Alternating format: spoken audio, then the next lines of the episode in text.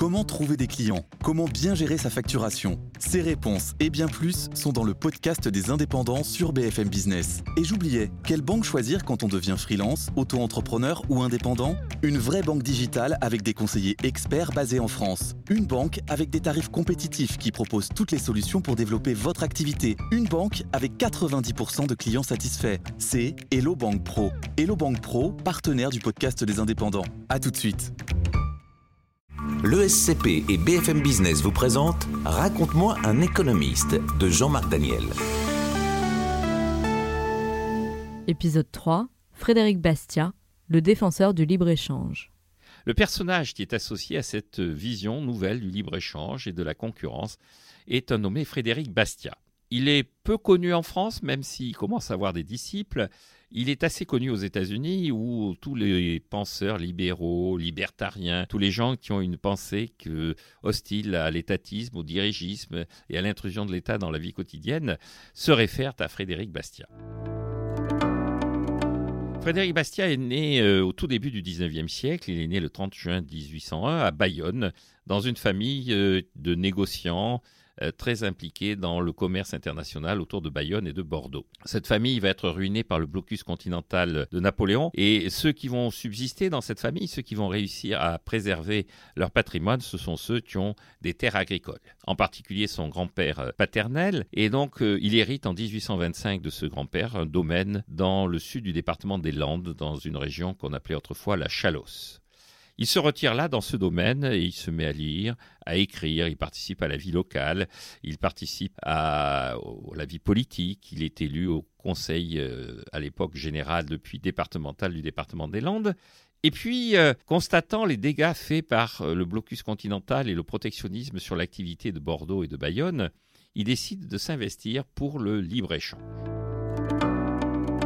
Il envoie des articles dans différents journaux, il publie un petit livre en 1844, mais son coup d'essai, qui devient un véritable coup de maître, c'est de publier, sous l'anonymat, un texte assez court qui s'appelle Pétition des marchands de chandelles.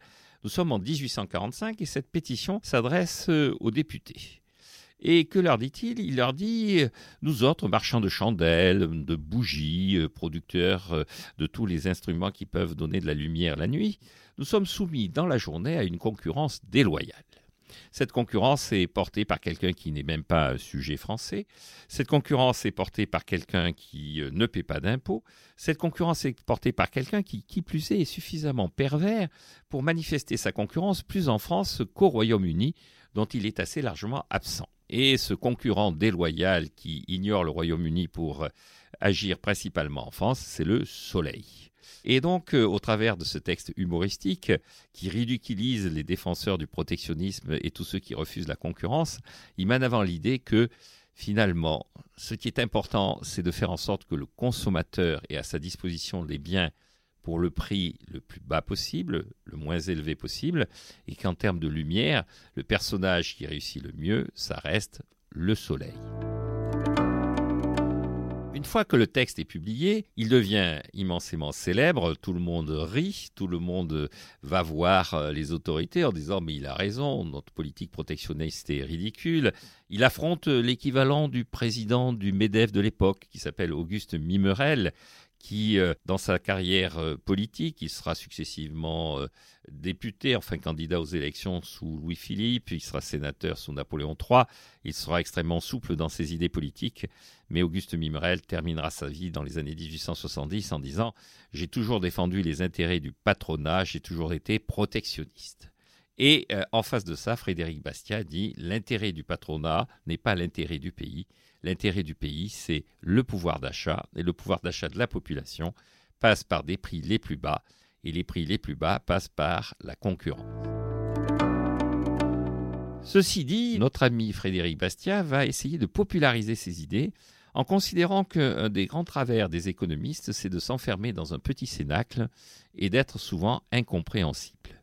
David Ricardo, qui était le grand penseur économiste anglais du début du XIXe siècle, reprochait aux Français, à Jean-Baptiste C notamment, d'être clairs.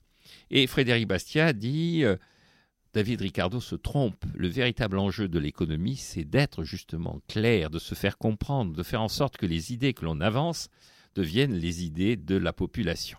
Il va d'ailleurs publier en 1850 un texte, un ensemble de textes qui sont des petits contes, des petites fables, des histoires assez courtes qu'il appelle ce qu'on voit et ce qu'on ne voit pas. Son idée est simple, le bon sens euh, impose euh, de constater un certain nombre de choses en économie, mais dit-il, une fois qu'on réfléchit, qu'on dépasse le bon sens et qu'on fait un peu une analyse objective de ce qui se passe, on s'aperçoit que ce que l'on croyait comme étant une évidence est en fait une erreur. Et il prend un exemple simple qui est l'histoire du vitrier. Il imagine qu'un jeune garçon casse une vitre dans une rue. Euh, le personnage qui est propriétaire de la fenêtre s'appelle dans l'histoire Jacques Bonhomme.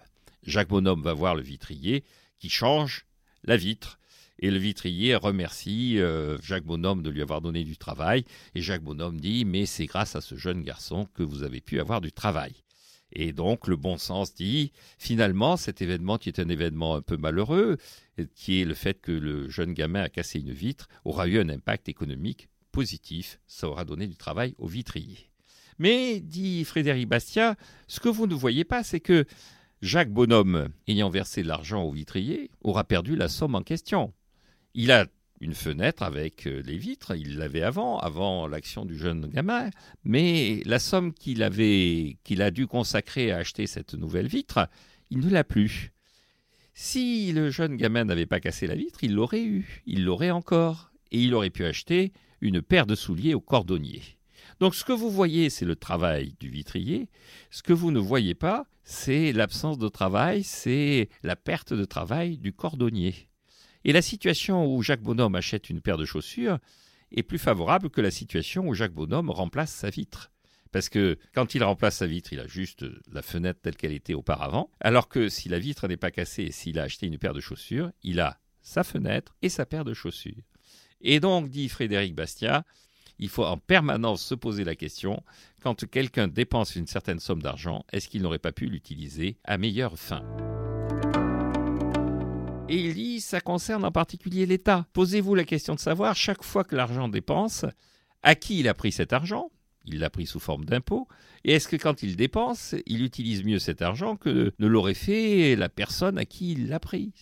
Concrètement, chaque fois qu'on dépense un franc, dit-il, dans les dépenses publiques, la question que l'on doit se poser, c'est que la dépense privée de un franc qui n'aura pas lieu du fait de cette dépense publique n'aurait-elle pas été plus utile à la fois pour le contribuable et pour la collectivité? Grosso modo, dit-il, l'État n'est jamais qu'un mécanisme de prédation, de captation d'une partie de la richesse et de redistribution de cette richesse.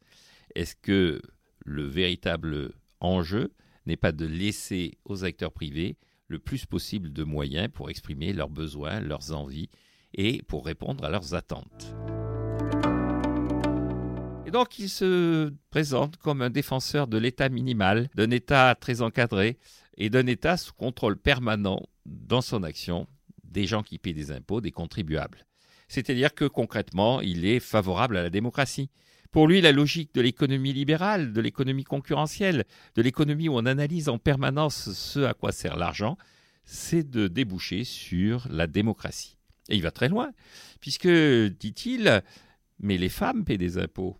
Les femmes, elles dépensent, les femmes, elles agissent. Et donc, euh, il va jusqu'à proposer le droit de vote pour les femmes, ce qui, à son époque, paraît extrêmement révolutionnaire. Alors révolutionnaire, il ne l'est pas. En 1848, il se fait élire député des Landes, il siège dans le centre-gauche. Et en 1850, à l'occasion d'une réconciliation avec sa femme, avec qui il avait des rapports assez tendus, il décide de se rendre à Rome pour une sorte de nouvelle lune de miel.